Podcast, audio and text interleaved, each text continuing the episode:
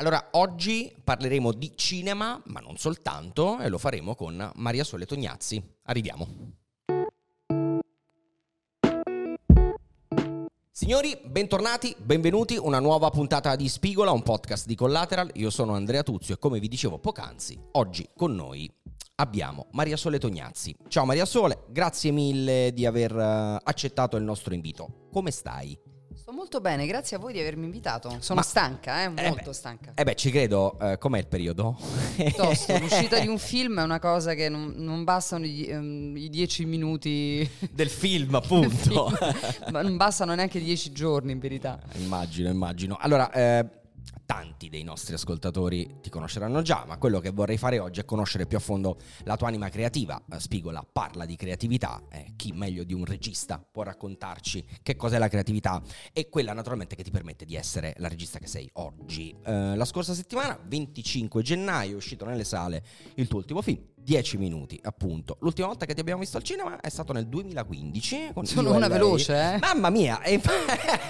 Come ti senti? Allora, quali riflessioni pensa possa innescare nel pubblico 10 minuti? Partiamo Ok, così. scusami, mh, mm, voglio dire una cosa, però. Certo. Nel mezzo di questi nove anni, cioè tra io e lei e questo film, c'è stata Petra, eh? No, cioè, se no sembra ho, do- ho, dormito hai per ragione. una, sono andata in letargo, oppure che nessuno mi ha fatto lavorare. No, invece, e invece no. no. Diciamo invece che abbiamo avuto due stagioni gloriose con, con Paola Cortellese Fantastica. E Pennacchi di Petra su Sky e poi sono finalmente tornata a un film al cinema, finalmente esatto. nel senso che ho amato tantissimo la serialità, eh, però anche l'idea di ritornare in sala, dato che io vengo da lì, vengo certo. da, da, dal cinema, mi ha fatto molto piacere. Quindi ritorno, scusa la domanda che volevo... la, doma- la domanda è che cosa eh, credi che nel pubblico possa suscitare 10 minuti, il tuo nuovo film.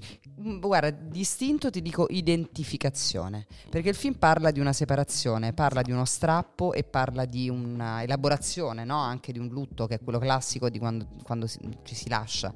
E tutte le donne, in questo caso che sono raccontate, ma anche tutti gli uomini, perché non c'è proprio nessuna differenza, eh, hanno vissuto uno strappo, hanno vissuto quel momento terribile di Drammatico. abbandono e quindi credo l'identificazione. Eh, Dieci minuti è un film che parla anche di cambiamento, un cambiamento doloroso ma necessario. Eh, eh ti va di raccontare ai nostri ascoltatori in che cosa consiste questo cambiamento che eh, ha più che altro che eh, eh, eh, la protagonista in un certo qual modo deve fare. Allora, il film nel film questo cambiamento passa attraverso la terapia gioco che la Brabanti, cioè Margherita Bui, propone alla nostra protagonista bianca, che è Barbara Ronchi perché attraverso queste prove che lei farà proverà a cambiare anche la visione di se stessa e degli altri. Il film sostanzialmente racconta degli incontri, noi l'abbiamo un po' trasformato, è, ispirato al libro di Chiara Gamberale, ma io e Francesca Archibugi che abbiamo scritto insieme la sceneggiatura eh, l'abbiamo sempre immaginato un po' come un road movie, no? cioè questa donna a un certo punto comincia a fare una serie di incontri per attuare le prove e questi incontri, questo immergersi di nuovo nel mondo piuttosto che isolarsi, cosa che capita quando ti lasci perché entri in una forma di dolore e di egocentrismo. Dove anche. nessuno può entrare, nessuno può capire nulla. Nessuno può capire nulla, cioè. ne, può, tu vuoi parlare solo di te. Cioè, possiamo dire la verità, di, quanto diventiamo noiosi quando stiamo male per amore. Ego riferiti totale. È tutto un io, io, io, io quanto sto male, perché lui, perché lei, perché noi, perché voi. E il film parla anche di questo, cioè la dottoressa... Glielo dice anche a un certo glielo punto. dice a un certo punto. Basta, non ce la faccio più, provi a fare questa... Allora, lei torni da me e ogni volta, prima di venire, faccia questa prova. Per dieci minuti al giorno prova a fare qualcosa, provi a fare qualcosa all'età di lei sì. che non ha mai fatto. Affronti una paura, un imbarazzo, anche uno schifo. Ecco, questa è la proposta della dottoressa, della psichiatra a Bianca. Esatto. Uh, per la prima volta, correggimi se sbaglio, ti sei uh, trovata a sviluppare un soggetto non tuo. Uh... Sì, è, è, corretto. Non è la prima volta perché Petra, per l'appunto, okay, beh, esatto. la serie con la Cortellesi, erano dei gialli di Elisa Jimenez Bartlett, okay. una scrittrice meravigliosa, spagnola, tradotta in tutto il mondo. Però io lì non filmai le sceneggiature. Ok. E, e, e questa è la differenza, perché nei film che ho girato precedentemente, invece le sceneggiature erano scritte insieme sempre ad altri, non ho mai scritto da sola, però nascevano da mie idee, da miei soggetti. Questa è una proposta che ci è arrivata Esatto, a me. Francesca Archibugi. È una proposta che è arrivata da Indiana, dalla produzione, che aveva preso i diritti del libro di Chiara Gamberale e ci hanno detto, secondo noi può esserci una buona idea per un film. Vi va di scriverlo? Questo è stato. Ok, ma cosa ti ha spinto a, farlo, a volerlo adattare? Beh, mi ha spinto innanzitutto eh, l'idea del film, che come ha detto subito l'Archibugi quando ci siamo incontrate dopo la proposta, ha detto è una bella idea, è una vera idea, è un'idea forte, è quello che spesso manca a noi sceneggiatori eh, per, eh, per i film che, che- che- che decidiamo di scrivere. L'idea di 10 minuti è indubbiamente un'idea che funziona, sia funzionava nel libro, funzionava cinematograficamente parlando. E poi proprio la tematica, c'è la, la rinascita, un film che va ad esplorare la fragilità eh, e, e la forza poi Esatto. che ne consegue dell'essere umano. Quindi c'erano tutta una serie di tematiche che sono poi quelle che mi piace affrontare nei, nei- nei miei film. E non si dist- mi sembrava un film adatto a me, semplicemente. So- in questo sono un po' vigliacca, cerco di non spingermi eh, in territori proprio che non saprei affrontare. Di non credo di poter di- raccontare tutto, però queste cose le so, le so raccontare Mm, o mm, comunque ci provo e quindi ho detto di sì. È la tua zona di comfort in qualche Sì. modo. Eh, una volta scelto, no? Immagino tu abbia dovuto capire come renderlo un po' più tuo. E da che cosa sei partita? Ma dall'idea di introdurre anche delle- dei personaggi nuovi, delle prove nuove. E in questo Chiara Gamberale è stata molto carina perché quando gliel'abbiamo detto, cioè io- ci siamo mandate dei messaggi, ho detto io posso sentirmi libera di, di cambiare delle cose, perché sai comunque quando vieni Eh da beh, un certo. libro di un'altra persona c'è anche il rispetto verso quell'autore, no? Chiaro, due Ora, piedi in una scarpa. Non è che abbiamo trasformato il film, è il- per chi ha letto il libro e sono stati tanti lettori, spero non sarà una delusione, nel senso che il, fi- il film è il libro. Eh, però poi come fa un regista a non prendere quella materia e farla diventare un po' sua? Non siamo solo degli esecutori, No. o perlomeno io non sono capace. No, essere. dovete plasmarla, immagino. E, e allora ecco lì che abbiamo ad esempio inventato un personaggio che nel libro non c'era, che è quello di Fotini Peluso, l'attrice Fotini Peluso, e il personaggio si chiama Jasmine. È una sorella più giovane di 10 anni eh, che Bianca non conosce. E tu mi chiederai, e perché non me lo chiedi? Chiedimelo, perché ti è venuta questa Perché? idea? Come mai hai scelto di inserire un personaggio che non c'era proprio come la sorella minore che non conosce eh, tutto il Eh, resto? Domande, le domande, come vedete, siamo bravissime A farle. farle. Eh, certo. No, perché eh, in mezzo... Allora, quello che accade, non so se è interessante raccontarlo o meno, in fase, Direi di, di sì. in fase di sceneggiatura eh, è proprio che gli sceneggiatori, in questo caso io e Francesca Archibugi, abbiamo iniziato prima a parlare tanto, ci si racconta, si parla non solo del soggetto, si parla in generale, perché Certo. da tutte quelle chiacchiere nascono anche delle idee. In questa fase di chiacchiera, Tipo brainstorming. sì, Esatto. se usate termini molto... Pur- eh. purtroppo, essendo un'agenzia creativa, eh, ci, ci tocca Vi utilizzare tocca. certi termini. Allora, chiacchierando, a un certo punto io ho raccontato a Francesca che non conoscevo, o meglio, ci conoscevamo, ma come si conoscono le, le registe, insomma, festival, cose così, ma non, non- non così bene, non così in profondità. Ho raccontato a Francesca una mm, cosa reale della mia vita, cioè che io e Gianmarco e anche Ricky, insomma, ma soprattutto io e Gianmarco abbiamo scoperto, mio fratello, eh, di avere un fratello in Norvegia a 10 anni. Hai capito? Ok? Ah, Eh, questa per- è bella. sì, è molto bella. Cioè, il nostro fratello Thomas, eh, che è più grande di Gianmarco, è figlio della seconda relazione di mio padre dopo la prima moglie. Ok. Quando è nato è stato portato in Norvegia dalla madre che era vagamente incazzata e, e, mh, ha- è cresciuto pensando che il padre fosse un altro, con un altro cognome, Oh, finché mamma. Thomas ha, all'incirca a nove anni ha scoperto che il padre, hanno det- gli hanno detto guarda che tuo padre in realtà non è lui, è un attore molto famoso che vive in Italia. Una storia stupenda, non Eh capisco perché non ho fatto ancora il film Esatto. della- de- di Thomas. Va bene. È Ha stata la "Guarda prima, che- volta che, è la prima volta che ci pensi? No, in realtà ci No. ho pensato e l'ho anche raccontato in un documentario che feci anni fa per i vent'anni dalla scomparsa Ah, sì, sì, di mio sì, papà, che certo. si chiamava Ritratto di mio padre. E, mm, è troppo pers- veramente troppo personale Mm. questo. Comunque, gli dissero: Tuo padre è un attore famosissimo e vive in Italia. Non è lui, non è questo signore qui. E il povero Thomas a nove anni disse: Bene, io lo voglio Eh, conoscere. certo. Ora, nel frattempo eravamo nati Gianmarco ed io, io sono la più piccola, e non ci avevano detto chiaramente che c'era questo fratello norvegese. E arrivò questo bambino biondo uh, al mare l'estate e Dice. dissero arriva un amichetto dalla oh, Norvegia. Va bene. Frate- mi, ok, sì, mio certo. fratello, io avevo un anno quindi non parlavo, ma Gianmarco era già molto spiritoso e, e socievole. Quindi quando arrivò questo fratello e dissero dai portano in spiaggia, giocate eccetera mm, eccetera. Però non vi era stato detto che era vostro. No, ci hanno detto arriva un amichetto okay, dalla Norvegia. Casa nostra era molto frequentata, certo, come immagino. una famiglia molto allargata. Però era un amico. Gianmarco andò a giocare in spiaggia, quando rientrò dal mare disse ai miei genitori guardate state tranquilli perché Thomas non parlava l'italiano state tranquilli è andato tutto benissimo abbiamo giocato ci siamo divertiti guardate non, non sembriamo due fratelli e mio padre e mia madre svennero wow. praticamente. Certo. Ok, da questo racconto fatto a Francesca Archibugi e da tutta una serie di considerazioni sulle nostre vite abbiamo, de- abbiamo detto, devo dire, ho, ho, mm, ho, ho detto vorrei inserire un personaggio che nel libro non esiste, che è questa sorella che lei non conosce e che arriverà in un momento molto delicato della sua vita perché in quel momento lì Jasmine decide di presentarsi a sua sorella. Esatto. Le due sanno di esistere l'una per l'altra, però non si conoscono. No. Questo per esempio nel libro non c'era e mi sembrava un'occasione bella perché avevo piacere e voglia di mettere tre donne a confronto di tre generazioni diverse. Una è Margherita Bui, la psichiatra, una è Barbara Ronchi, la bianca, la donna che viene la protagonista che viene abbandonata e un'altra è Jasmine, interpretata da Fotini Peluso, che era questa sorella esatto. che non conosce. Beh, il titolo, come diciamo, fa riferimento alla terapia che Margherita Bui nel film, la dottoressa Brabanti, suggerisce alla protagonista. suggerisce, la obbliga, diciamo esatto. Sì, sì, esatto. Cioè, basta, gli dà i fazzolettini e dice allora guarda, non la voglio sentire più. Via. Adesso le faccia questa cosa qui.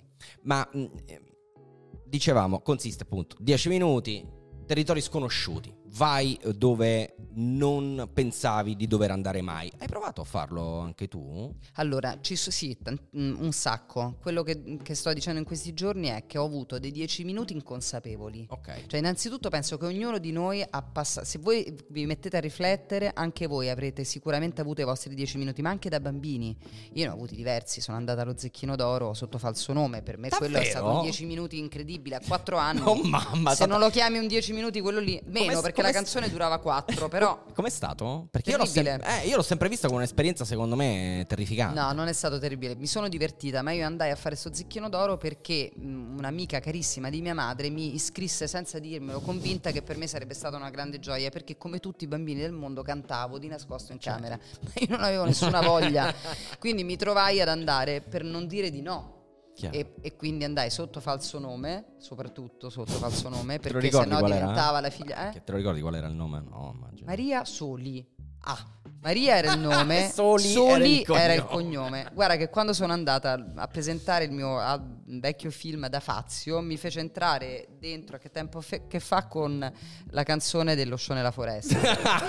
Adesso io ve lo dico e purtroppo esiste anche su YouTube. Fantastico. Maria Soli. Lo andiamo a recuperare. Ecco, direi che quello è un bel 10 minuti. Beh, direi di sì. Ma ce ne ho tantissimi eh, di 10 minuti. Un'altra volta a 20 anni, eh, all'incirca 20 anni, mi chiesero, non, non mandatemi perché, se non forse per, sempre per via del mio cognome, di fare una sfilata. Eh, Marella Ferrera, povera, mi chiese: Ti va di sfilare a Roma? Ehm, insomma, ho sfilato, ok? okay. Ma una sfilata vera. Certo. Ora io sono timidissima, non so perché ho accettato questi dieci minuti, che duravano comunque meno. Comunque, in sostanza, sono arrivata alla fine della passerella, dove poi dovevo tornare indietro, indietro, rifare un giro e tornare indietro. Invece, io mi sono fermata a metà ho iniziato Panico. a tremare, ho salutato come se fossi, come se fosse, non lo so, d- il, papa, pa- il Papa, il Papa, cioè che lì do- una cosa dovevo fare, dovevo camminare e tornare indietro due volte. Sono fermata, ho detto Dio, ho salutato e sono andata via. E cioè, in quei momenti il cervello fa 404. Eh, eh, eh sì. Eh, sì. Ci cre- allora, ma alla fine sono 10 minuti, non, come, non, so come considerarli se non dei 10 minuti. Assolutamente lo sono. Ne hai parlato prima. Al, uh, al, centro del film c'è l'universo femminile, rappresentato da tre momenti diversi della vita, tre, tre femminilità diverse. Uh, cosa hanno in comune queste tre figure che hai descritto prima, se hanno qualcosa in comune? E soprattutto... Uh, quali donne volevi raccontare? Mm. Guarda, in comune non hanno, devo dire, quasi nulla. La cosa che mi piaceva era proprio raccontare tre donne profondamente diverse.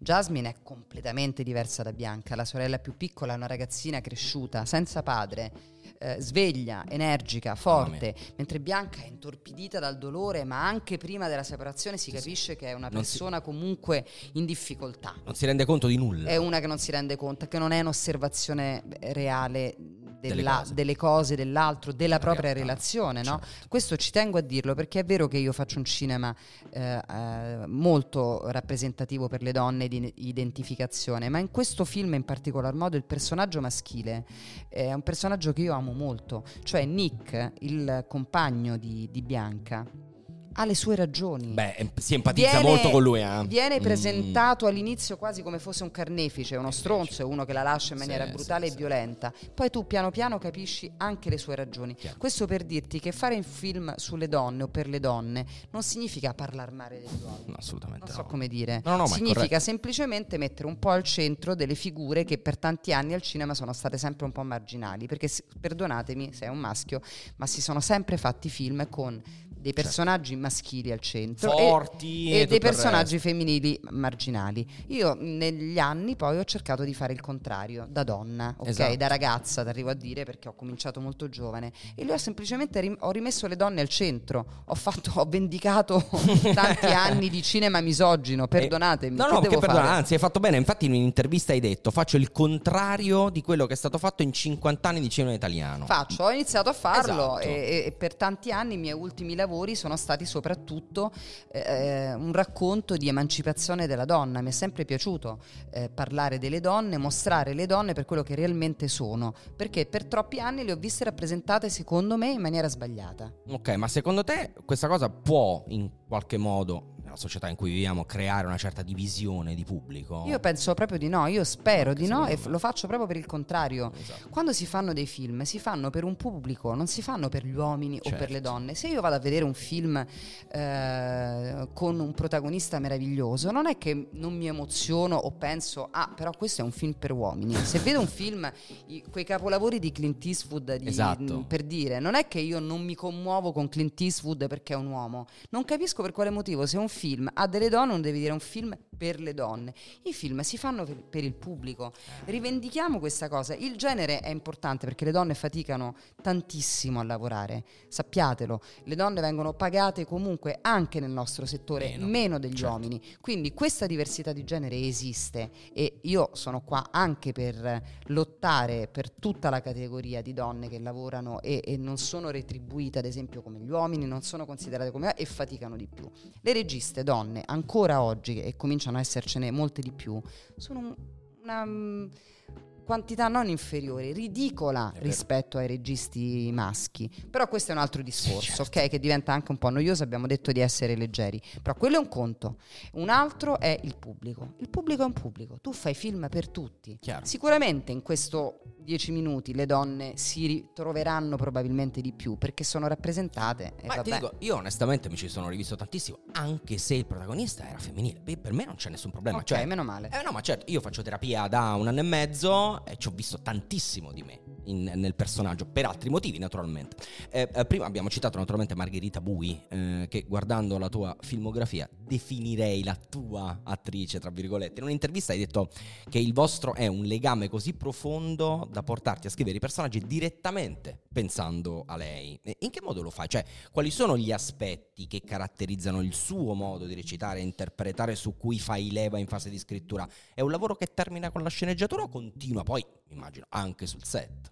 parte con la sceneggiatura. Innanzitutto io ho iniziato mio, uh, la mia collaborazione con Margherita ai tempi di Viaggio Sola, no? che era il film in cui lei faceva l'ispettore in incognito certo. negli hotel di lusso del mondo. Un film che ci ha unito, che ci ha dato tantissime soddisfazioni e, ed ero e sono profondamente grata a Margherita perché quel film per me ha rappresentato proprio una, insomma, un, un bel momento di, di rinascita anche per me e da lì in poi abbiamo continuato a lavorare sempre insieme, è vero, ogni volta che ho fatto un film, tutti i miei film al cinema, da Viaggio Sole in poi, mh, io ho pensato a Margherita e in fase di scrittura quando mi veniva in mente un'idea di un soggetto, pensavo cosa posso far fare a Margherita.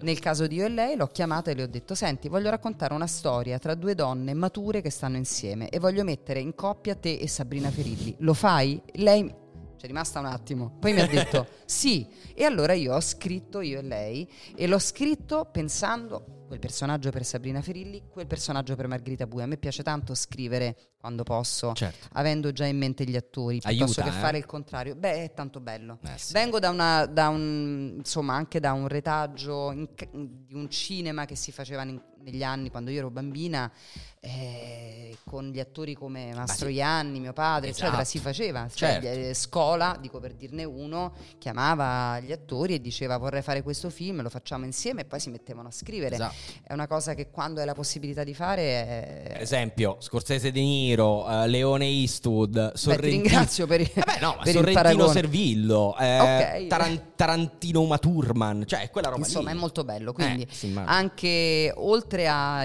Viaggio sola, io e lei, per arrivare a 10 minuti, nel mezzo, ad esempio, con Margherita abbiamo fatto anche un lavoro eh, al quale sono molto legata perché era un film collettivo di sette registi Come di no? tutto il mondo. Lo citiamo che si chiama Unspoken, si Esatto. chiamava il nostro segmento che ha scritto Giulia Steigerwald e lì per esempio si raccontava una storia realmente accaduta ed era una violenza di genere, era una donna che per eh, liberarsi dal marito che la teneva realmente accaduto negli Stati Uniti, segregata letteralmente in casa, eh, è arrivata a ferire il suo cane, il proprio cane, per farsi portare dal veterinario. E una volta arrivata nella clinica veterinaria ha lasciato un bigliettino dicendo mio marito eh, mi, Mi tiene mi tiene segregata in casa ed è stata salvata. Da questo fatto realmente accaduto, Giulia Steigerwald ha scritto il nostro cortometraggio che rappresentava l'Italia in questo film Esatto. collettivo Sette, esatto, sette, mi pare. tutto il mondo. Sì, c'era Catherine Hardwick per dire che è la regista di Twilight, una regista, m- regista meravigliosa.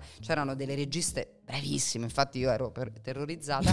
Lo sai lì- anche tu, eh, cioè sì. voglio dire, sì. Anche lì ho chiamato Margherita e le ho detto: Senti, mi stanno proponendo questa cosa che mi sembra importante. La vogliamo fare? Ti va di, di fare questa cosa? Margherita mi ha detto sì e l'abbiamo fatta. Ecco, questo è il tipo di collaborazione che abbiamo. Molto bello. Eh, la tua famiglia ha una lunga tradizione nel mondo del cinema. Questa eredità ha influenzato in- naturalmente in qualche modo la tua carriera, il tuo approccio al cinema in assoluto. Quali sono i primi ricordi che hai legati al cinema e ai film? Eh, è un discorso un po' complesso perché io da piccolina mi sono allontanata tanto dal. no- non, ave- non ero attratta dalla- dal cinema proprio perché. Per rifiuto? casa- per rifiuto, sì, Ok, sì, sì. ok.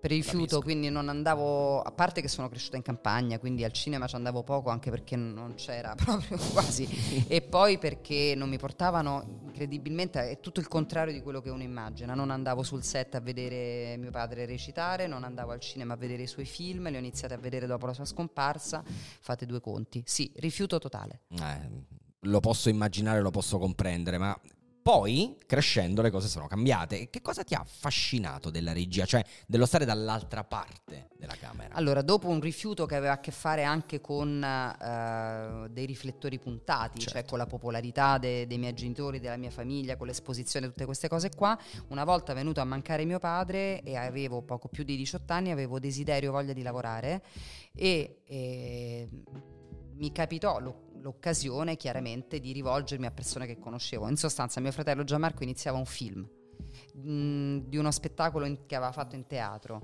E io mi ero iscritta all'università, ma era un momento molto difficoltoso, avevo bisogno e voglia di lavorare e quindi mi proposi per fare qualunque cosa. Non c'era nessuna ambizione di diventare regista e dissi "Vabbè, posso fare qualcosa? Servirà una mano in produzione o quello che è?" E mi dissero "Guarda, puoi fare l'assistente alla regia". Eh, ero volontaria e volontario vuol dire che impari il lavoro Facendo. non- ok, quindi mi trovai su questo set e mi insegnarono a fare delle cose.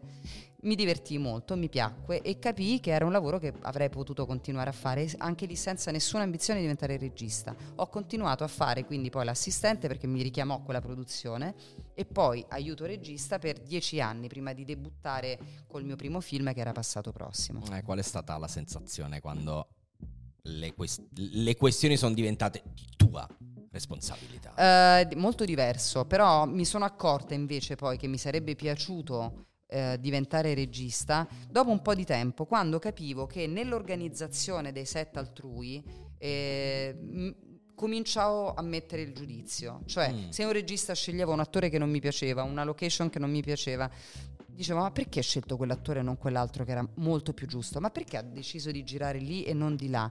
E allora ho detto, "Mm, sta succedendo una trasformazione, il cambiamento dei dieci Eccolo. minuti, sta succedendo qualcosa, non sto lì solo a, a mettere le figurazioni eh, in scena, non sto lì solamente a fare i provini con la telecamera, sto cominciando ad immaginare come lo farei io. E ho detto, ma forse, forse mi sono stancata e ho voglia di esprimermi, ci voglio provare, ho paura di farlo, bla bla bla. Ok. E ho iniziato a girare videoclip, questo si faceva quando Eh, ero certo. piccola, prima di esordire alla videoclip e cortometraggi. Ok. E poi mi hanno dato la possibilità di scrivere un film, ci ho provato e l'ho fatto. Quello che però mi interessa sapere è quale regista o attore ti ha aiutato maggiormente nel capire questo mestiere e che cosa ti ha insegnato. Quale regista? Sì, Allora, sì, tornando attore, agli attrice. anni di... Allora, io sono stata per tanti anni assistente di Ferzan, Ospetec, quando Ferzan era aiuto. ok? Bene. Quindi questa fase di vita che ti ho raccontato, poco più di 18 anni, l'ho vissuta con lui. Eh, ero la sua prima assistente, lui fu uno dei primi a chiamarmi e a dire vuoi venire a fare questo film perché era aiuto di Francesco Nuti ed era aiuto anche di mio fratello, quello più grande, Ok. Ricky. Eh, ecco, Ferzan è per me stato un regista che Punto di riferimento. che è stato punto di riferimento. Lo è stato ancora prima di diventare regista lui, eh, però mi ha veramente insegnato tutto. Eh, tan- ho lavorato quasi dieci anni con lui. Parlando più in generale della tua intera esperienza lavorativa, c'è un momento che si è creato su un set che è diventato aneddoto, cioè eh, parliamoci chiaro, attorno a un tavolo, cena, oh ma ti ricordi quella volta? Eh, ehm, beh sì, c'era la- c'è stata la volta in cui ho proposto appunto a Margherita di fare viaggio sola e Margherita non prende l'aereo, uscirà anche Ah. il suo film che parla di questo tra un po'. E, e- abbastanza... eh, trovarmi con Margherita Bui che mi dice Sole io il film lo voglio fare Guarda, ma- ma lo possiamo fare a Velletri? Tipo, perché così non... Dico, ma guarda Margherita che il film, Eh. il bello del film è proprio che si gira in tutto il mondo, sarà, se sarà un successo è anche perché facciamo vedere i più grandi alberghi del mondo, Eh, e- però lei ha talmente tanta paura dell'aereo che, che mi fece questa strana proposta. ok, a Velletri. Eh, eh, però parlando di esperienze significative, nel 2022, appunto lo dicevamo, sei stata coinvolta nel progetto Tell It Like a Woman, mm, eh, che consiste appunto sette storie, cinque lingue per sette cortometraggi, tutti al femminile, unspoken. Ne hai parlato prima, lo hai accennato, ma com'è successo? Cioè, come sei entrata a far parte del progetto e pensandoci oggi, cosa ti porti dietro di quell'esperienza? È stata l'hai un'esperienza bellissima perché mi è stato proposto, è stato proposto e, e la cosa bella è che con tutte queste registe di tutto il mondo, noi ovviamente non ci siamo conosciute perché ognuno ha fatto il proprio Certo. segmento nel proprio paese. Chiaro. Tra l'altro poco prima della pandemia, quindi questo progetto si bloccò a metà perché in India non potevano più girare. Noi siamo state le prime a fare il, il nostro corto, Ok. il nostro segmento. E la cosa bellissima è stata che poi invece il film è stato composto dall'unione di tutti questi segmenti e presentato al, festi- al Festival di Taormina. Lì arrivarono tutte le, regi- le registe da tutto il mondo e quando ci siamo incontrate conosciute era come in realtà se l'avessimo fatto insieme. Ecco, io credo tanto alla collaborazione con gli altri e mi sono scelta anche un lavoro che senza gli altri non si fa. Fare. Non è la scrittura che tu un libro lo puoi scrivere da solo tranquillamente, un film da solo non lo fai. È un lavoro meravigliosamente collettivo e io credo molto nella collaborazione, credo molto nello scambio di energie, di creatività, di forza e ritrovarci con sette super registe, una indiana, una giapponese, insomma è stata un'esperienza incredibile, era come se ci conoscessimo, eravamo lì tutte per una, per una stessa causa. Sì, una sorta di esperienza condivisa a distanza. Sì, tra molto l'altro poi bello. quel film prese una candidatura l'anno scorso agli Oscar che non ha vinto, però c'era la canzone di Dion Warren e- e, mm, che era entrata in cinquina.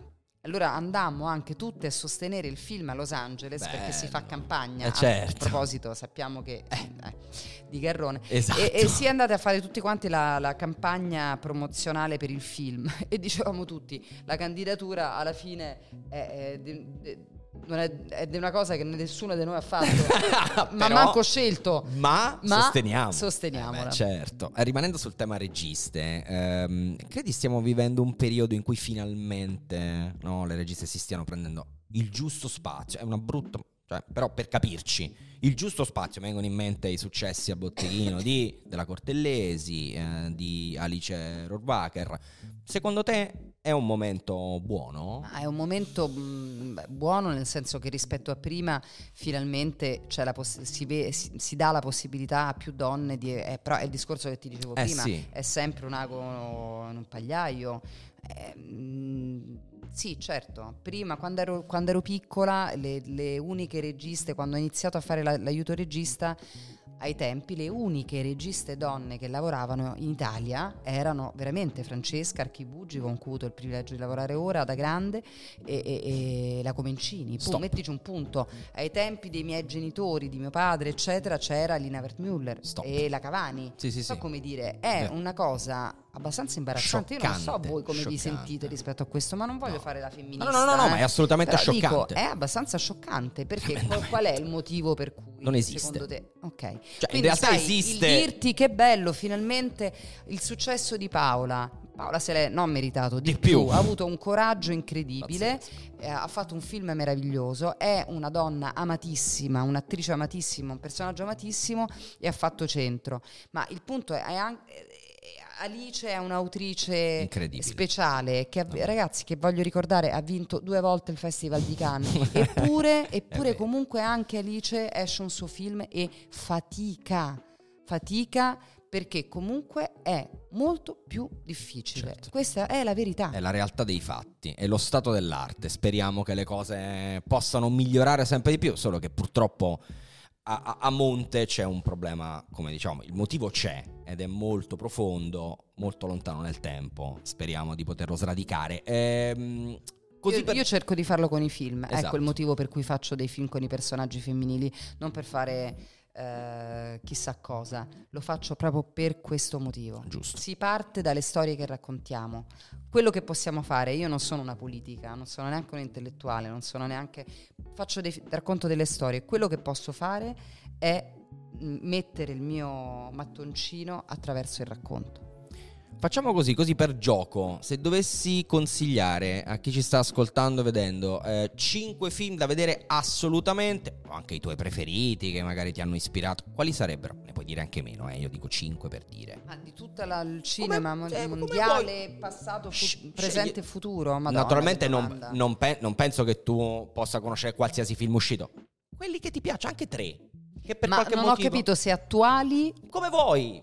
Puoi scegliere totalmente random, puoi andare dove vuoi. Vabbè, scusa, fammi partire comunque. Allora, pensa, vado invece nel passato Vai. perché è più. ehm, Trovo che studiare la cinematografia importante che abbiamo avuto. eh, anche per i ragazzi Certo. sia un grande strumento Eh. perché il cinema è- è- Insegna. insegna tanto Eh. e quindi proporrei soprattutto ai ragazzi di andarsi a vedere i grandi autori che, che- che abbiamo avuto in Italia perché il cinema veramente ha portato l'Italia nel mondo e Antonioni lo conoscono? Allora, tutta la cinematografia di Antonioni, mh, tutta la cinematografia di Fellini, Rossellini, e stiamo a tre, e Marco Ferreri, Ok. un regista straordinario che ha fatto dei film epocali, e Ettore Scola. per- Perfetto.